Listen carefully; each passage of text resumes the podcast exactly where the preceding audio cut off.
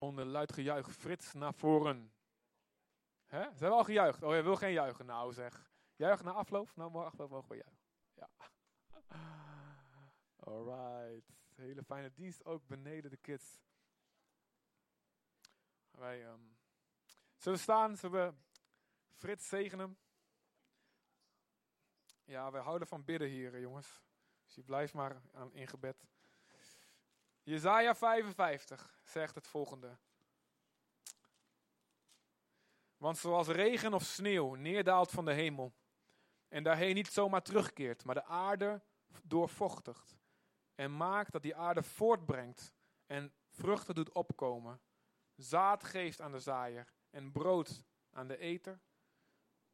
Precies zo zal mijn woord ook zijn dat uit mijn, wond, uit mijn mond uitgaat. Het zal niet vruchteloos tot mij terugkeren, maar het zal dat doen wat mij behaagt. En het zal voorspoedig zijn in datgene waartoe ik het zend. Zo verklaren wij in Jezus' naam. Uw woord, Heer, het zal niet zomaar in de lucht blijven hangen, maar het zal datgene doen waartoe u het gezonden heeft, eerst in het hart van onze broer en daarna in onze harten, als wij met geloof ontvangen de woorden van onze lieve Vader, die, hij heeft, die, die u heeft voorbereid, Heer. Laat het woord vlees worden in ons leven. In Jezus' naam. Amen. Amen. Preach it, Frits.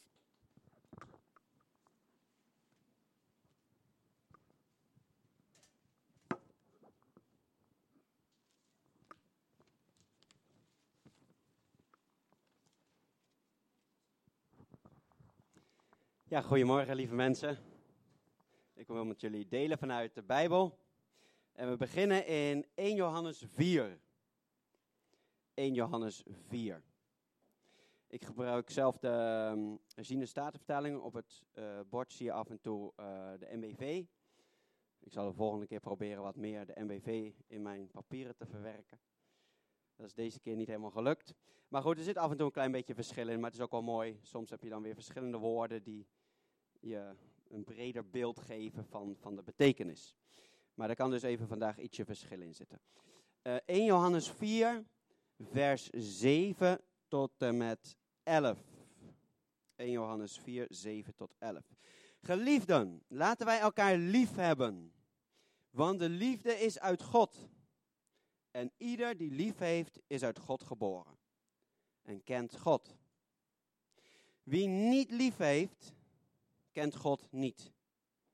Want God is liefde. Hierin is de liefde van God aan ons geopenbaard, dat God zijn enige geboren Zoon in de wereld gezonden heeft, opdat wij zouden leven door hem. Hierin is de liefde, niet dat wij God lief hebben gekregen, maar dat hij ons lief had en zijn Zoon zond als verzoening voor onze zonden. Geliefde, als God ons zo lief had, moeten ook wij elkaar lief hebben. Mooi stukje, hè? Er staan heel veel hele mooie dingen in. Ik zal uh, tijdens deze ochtend verschillende keren even erop terugkomen. Um, op dit tekstgedeelte. Maar eerst um, wil ik naar de volgende vraag gaan. Ik denk dat jullie allemaal wel eens nagedacht hebben over uh, wat is nou eigenlijk het doel van het leven? Wat is het doel van, van jouw leven? En misschien heb je ook wel eens nagedacht over wat is eigenlijk het doel wat God specifiek heeft met mijn leven? Wat is mijn bestemming? Ik denk een herkenbare vraag voor, voor ons allemaal. En uh, zeker als je, als je ergens richting de dertig, veertig komt, zeg maar, dan krijg je, als je Jezus niet kent, een midlife crisis. En dan ga je heel erg over die vragen nadenken. Ik heb ze zelf ook wel een beetje, maar, maar dan toch uh, zonder wanhoop hoor. Uh, want ik denk dat je met Jezus geen midlife crisis nodig hebt.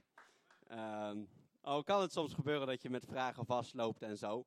Maar um, ja, wat is onze bestemming? Wat is het doel van je leven? Nou, er zitten natuurlijk verschillende facetten aan. En, en, en er kunnen verschillende subdoelen zijn van ons leven. God kan een specifieke bepaalde taak voor ons hebben. Maar één ding geldt voor ons allemaal. En daarvoor gaan we eventjes naar Romeinen acht. Dus we komen later nog terug op Eerste Johannes.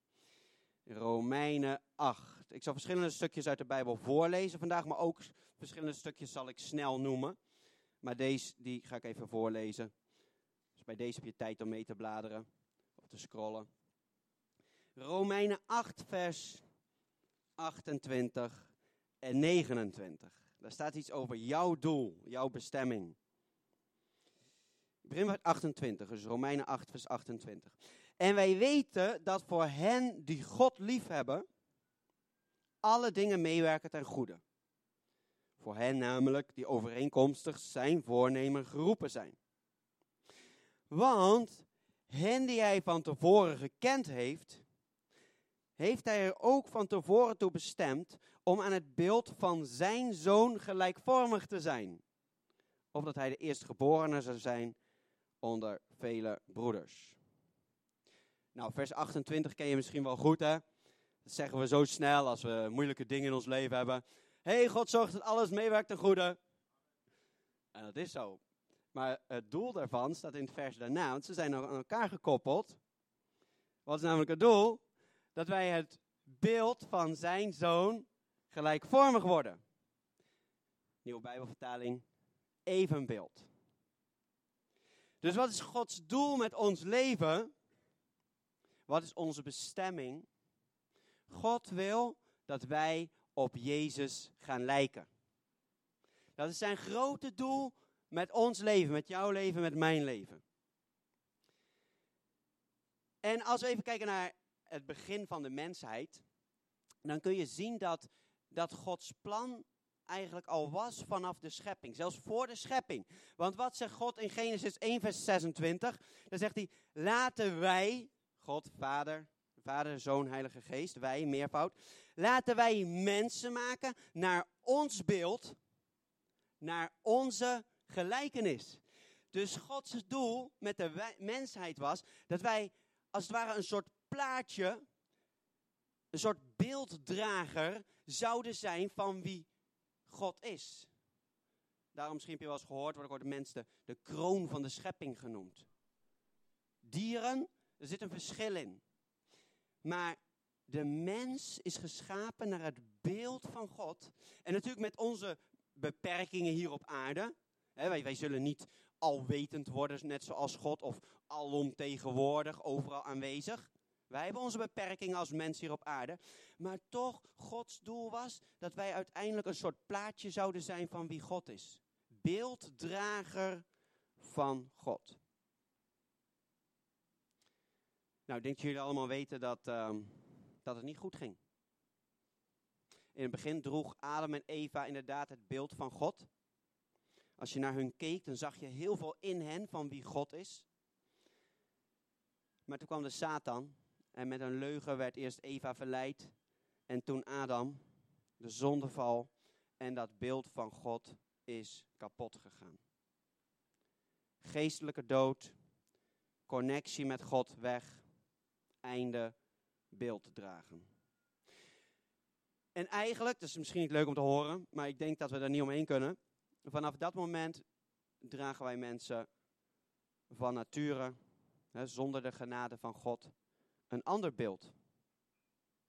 Vanaf dat moment dragen wij een stukje beeld van wie Satan is, de overste van deze wereld. En zonder God zie je dat in ieder mensenleven terug. He, zonder de genade van God, begrijp mij goed. Maar stel je de volgende situatie voor. Hè? Stel dat Aruba drie maanden lang zonder water zou komen te zitten. Hè? De, de, de, de Elmar Web stopte mee en zo, door een mega tsunami. En er is geen één land wat Aruba komt helpen. Stel je die situatie eens voor. Hoe wordt Aruba zonder zoetwater? Ik denk een hel. Om wat mensen elkaar aan zullen doen op zo'n moment. Weet je, in mensen van nature zit dingen kapot maken, elkaar pijn doen, liegen, vernietigen. Zonder de genade van God. Kijken we naar de wereldgeschiedenis, dan zit de hele wereldgeschiedenis daar vol mee. Dus een mens zoals die nu van nature is zonder God, draagt niet meer het beeld van God. Draagt het beeld van de tegenstander. Maar God zij dank, Jezus kwam En Jezus wil dit herstellen in ons. Het verloren beeld kan terugkomen. Herstel is mogelijk. Dankzij de dood van Jezus. Dankzij dat Hij betaalde voor onze schuld. Hij nam de straf op zich. Hij herstelde de connectie tussen ons en God. En nu kunnen wij weer beelddrager worden van God. Het beeld van God kan weer zichtbaar worden in ons. Soms is dat een heel groot proces. Ik denk dat het vaak een heel groot proces is. Van leren en meer en meer van dat beeld van God is in ons leven. Weet je, als we tot geloof komen, als we met Jezus gaan leven, dan zijn we zo, zo anders gewend. En we moeten heel veel dingen afleren en heel veel dingen aanleren. De Bijbel noemt dat ergens dingen afleggen, een, een oud kleed afleggen en een nieuw kleed aandoen. De oude mens is dood, de nieuwe is opgestaan. En we moeten leren vanuit dat nieuwe te gaan leven.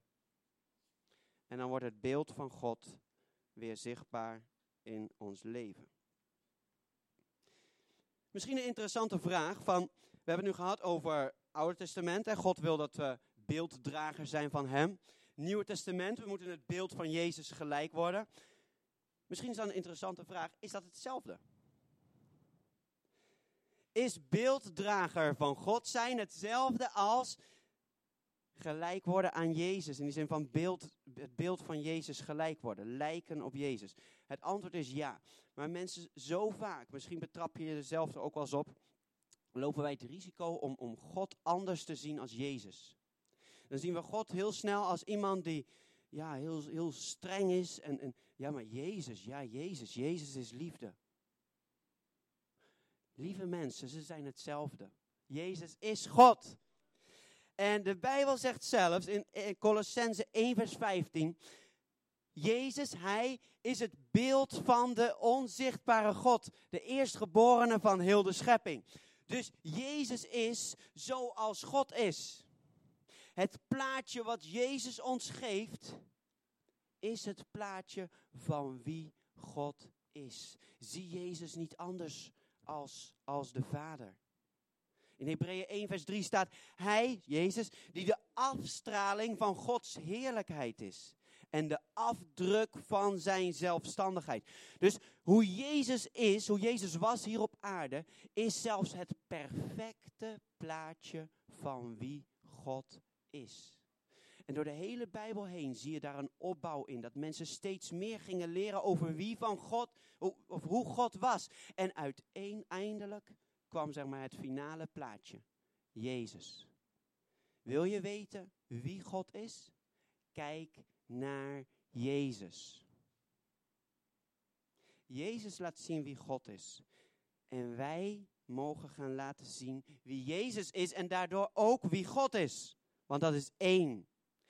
En op dat moment, dus als wij meer en meer in ons leven gaan lijken op Jezus, dan gaan we meer en meer de beelddrager worden van Genesis één.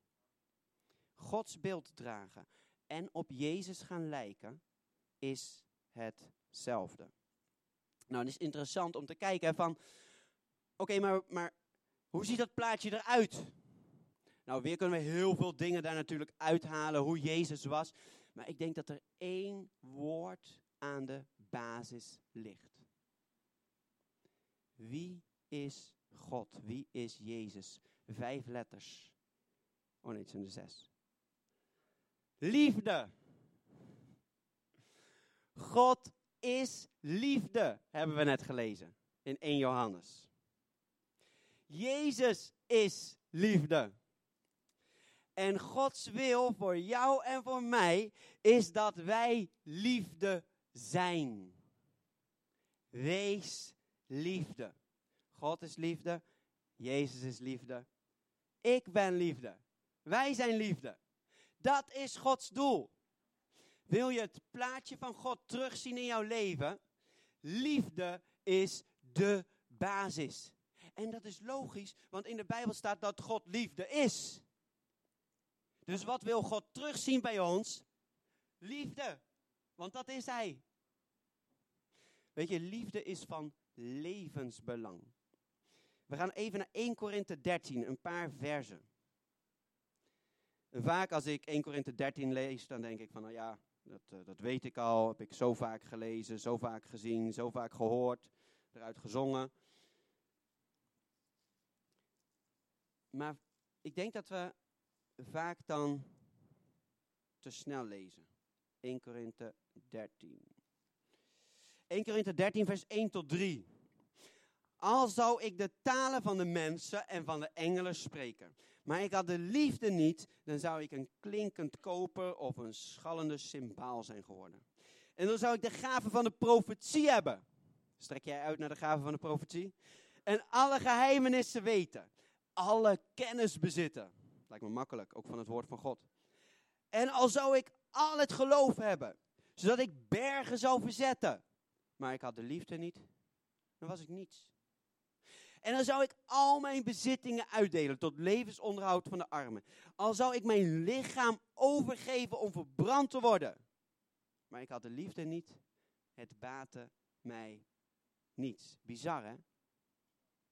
Je leven overgeven, maar zonder liefde. Al zou je de hooiberg en de Yamanota in de zee kunnen plaatsen, maar je hebt geen liefde, dan zegt dit Bijbelgedeelte, het is niets. Zonder liefde zijn je woorden zinloos, ook al spreek je alle talen door de Heilige Geest. Romeinen dertien vers acht. Romeinen, oh sorry, Eerste Korinthe dertien vers acht, dank je. De liefde vergaat nooit. Wat aan profetieën betreft, ze zullen teniet gedaan worden. Wat talen betreft, zij zullen ophouden. Wat kennis betreft, zij zal teniet gedaan worden. Dus ik zeg niet dat, dat profetie niet belangrijk is. Nee, het is iets waar we naar mogen streven, staat er in het woord van God. Spreken in tongen is belangrijk. Het is een gave van de geest. Maar deze dingen zullen eens stoppen.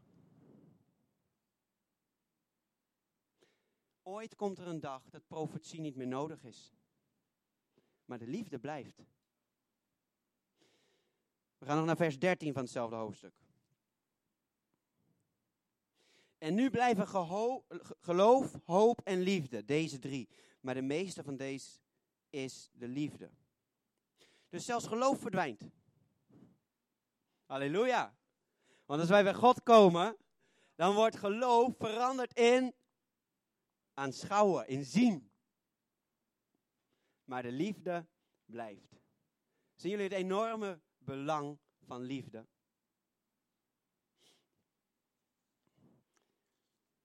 Liefde is een werkwoord. Misschien heb je dat wel eens gehoord. Uh, die manier van spreken. Liefde is iets in actie. En als we naar de liefde van God kijken, dan is dat ook liefde in actie. Denk bijvoorbeeld aan Johannes drie vers zestien, overbekend. Want zo lief heeft God de wereld gehad, dat hij zijn enige geboren zoon gegeven heeft, opdat ieder die in hem gelooft niet verloren gaat, maar eeuwig leven heeft. Dus omdat God de wereld zo lief had, gaf hij Jezus. Liefde in actie. Niet als een theoretisch iets,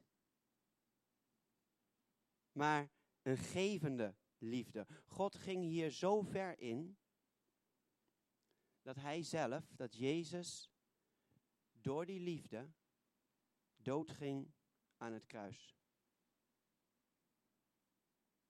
De hoogste vorm van liefde, van gevende liefde. Je leven geven. Denk even aan die uh, Franse agent, misschien heb je ervan gehoord. Er was een gijzeling in Frankrijk vorige week. En uh, daar komt een, uh, een agent en die stelt voor, ik heb niet het hele verhaal gelezen, dus details kunnen een beetje...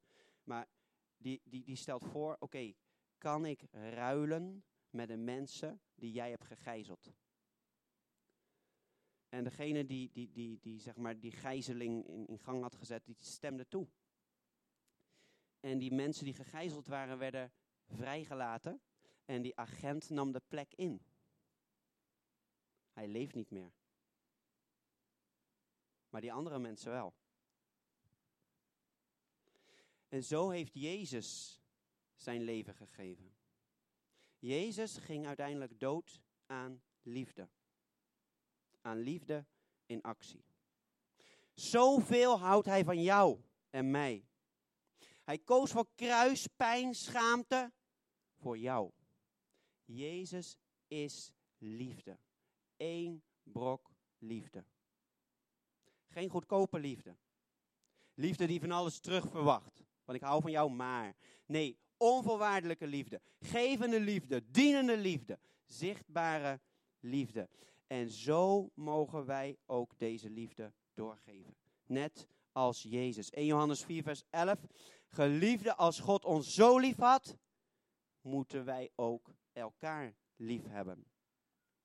Een leuke voor de getrouwde mannen onder ons. Mannen, Efees vijf. Heb uw eigen vrouw lief, zoals ook Christus de gemeente lief gehad heeft en zich voor haar heeft overgegeven. Dus getrouwde mannen, wij moeten onze vrouwen zo lief hebben, dat al zou ons dat het leven kosten, dan zouden we dat offer geven. Want net als Christus de gemeente lief had en zich voor haar heeft overgegeven. Weet je, en... Um, Wat die liefde betreft, je moet het zien als een soort doorgeefluik. Ik moest denken zelf aan, uh, toen ik kind was, je hebt het op Aruba ook, ik heb bij Yami Yami gezien. Uh, als ik als kind in Nederland zeg maar, naar de Chinees ging, dan heb je daar zo'n doorgeefluik. En daar moest ik aan denken toen ik uh, die preek was aan het voorbereiden. Um, eigenlijk is het, het hetzelfde als dat doorgeefluik. En dan ging dat luikje open en dan kwam er heerlijk eten naar buiten en dan kreeg je dat eten in je hand. Nou, wij zijn als het ware als dat doorgeefluik. En God is als het ware degene die in de keuken staat. En de wereld heeft honger. Honger naar de liefde van God. Dus het is niet onze liefde. Het is de liefde van God door ons heen. Wij geven slechts door wat we ontvangen van God. Nog een paar andere teksten hierover, over liefde geven. Dit is mijn gebod, zegt Jezus in Johannes vijftien. Dat u elkaar lief hebt, zoals ik u lief gehad heb. Romeinen dertien. Wees niemand iets schuldig dan elkaar lief te hebben. Wie de ander lief heeft, heeft de wet vervuld. Heb je wel eens geprobeerd de wet van God samen te vatten? Dan kom je uit bij het woord liefde. eerste Johannes drie. En dit is zijn gebod. Dat wij geloven in de naam van zijn Zoon, Jezus Christus. En dat wij elkaar lief hebben. Zoals hij ons een gebod gegeven heeft. Hier zie je geloven in de naam van de Zoon en liefhebben bij elkaar. Dus aan elkaar gekoppeld. Want weet je, hoe word ik meer liefde? Hoe kan ik meer die liefde van God doorgeven? Nou, besef als eerste dat God de bron is. Jij bent alleen doorgeefluik. In Johannes weer vier, wat we in het begin hebben gelezen. Geliefden, laten wij elkaar lief hebben, want de liefde is uit God. Dus liefde komt bij God vandaan. En die liefde kunnen we alleen doorgeven als we die zelf ervaren. Als we zelf de liefde van God niet nog ervaren, kunnen we die ook moeilijk doorgeven. En hoe meer liefde van God je ervaart, hoe meer je door kan geven. Zorg eerst voor een connectie met de bron. Ja, de tekst die we net gelezen hebben. Geloof in de naam van zijn Zoon, Jezus Christus, en heb elkaar lief.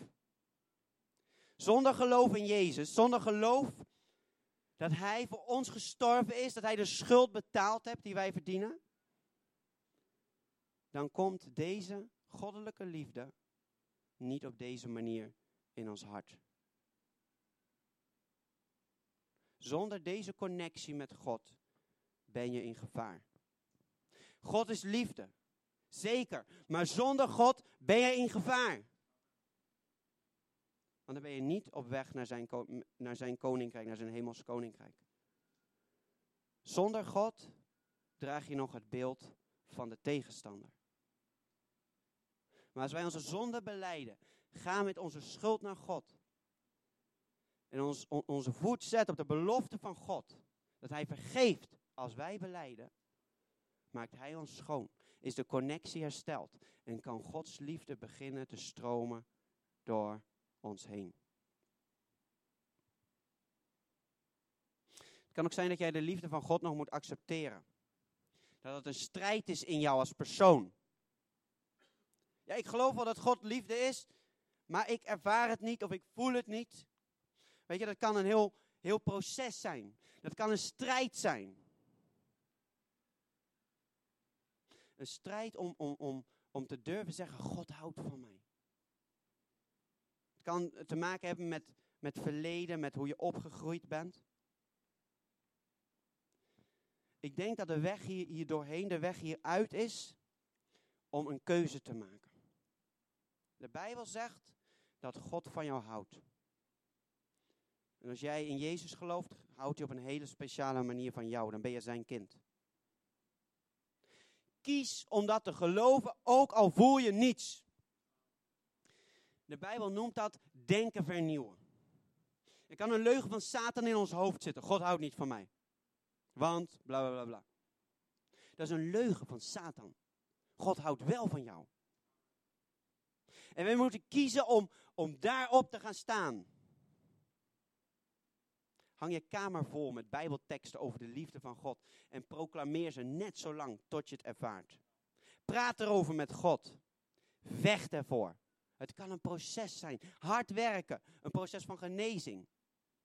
Maar God wil dat jij ook zijn liefde zal ervaren. Uiteindelijk zal voelen. Misschien niet ieder moment. Maar God wil dat zijn liefde door jou heen gaat stromen.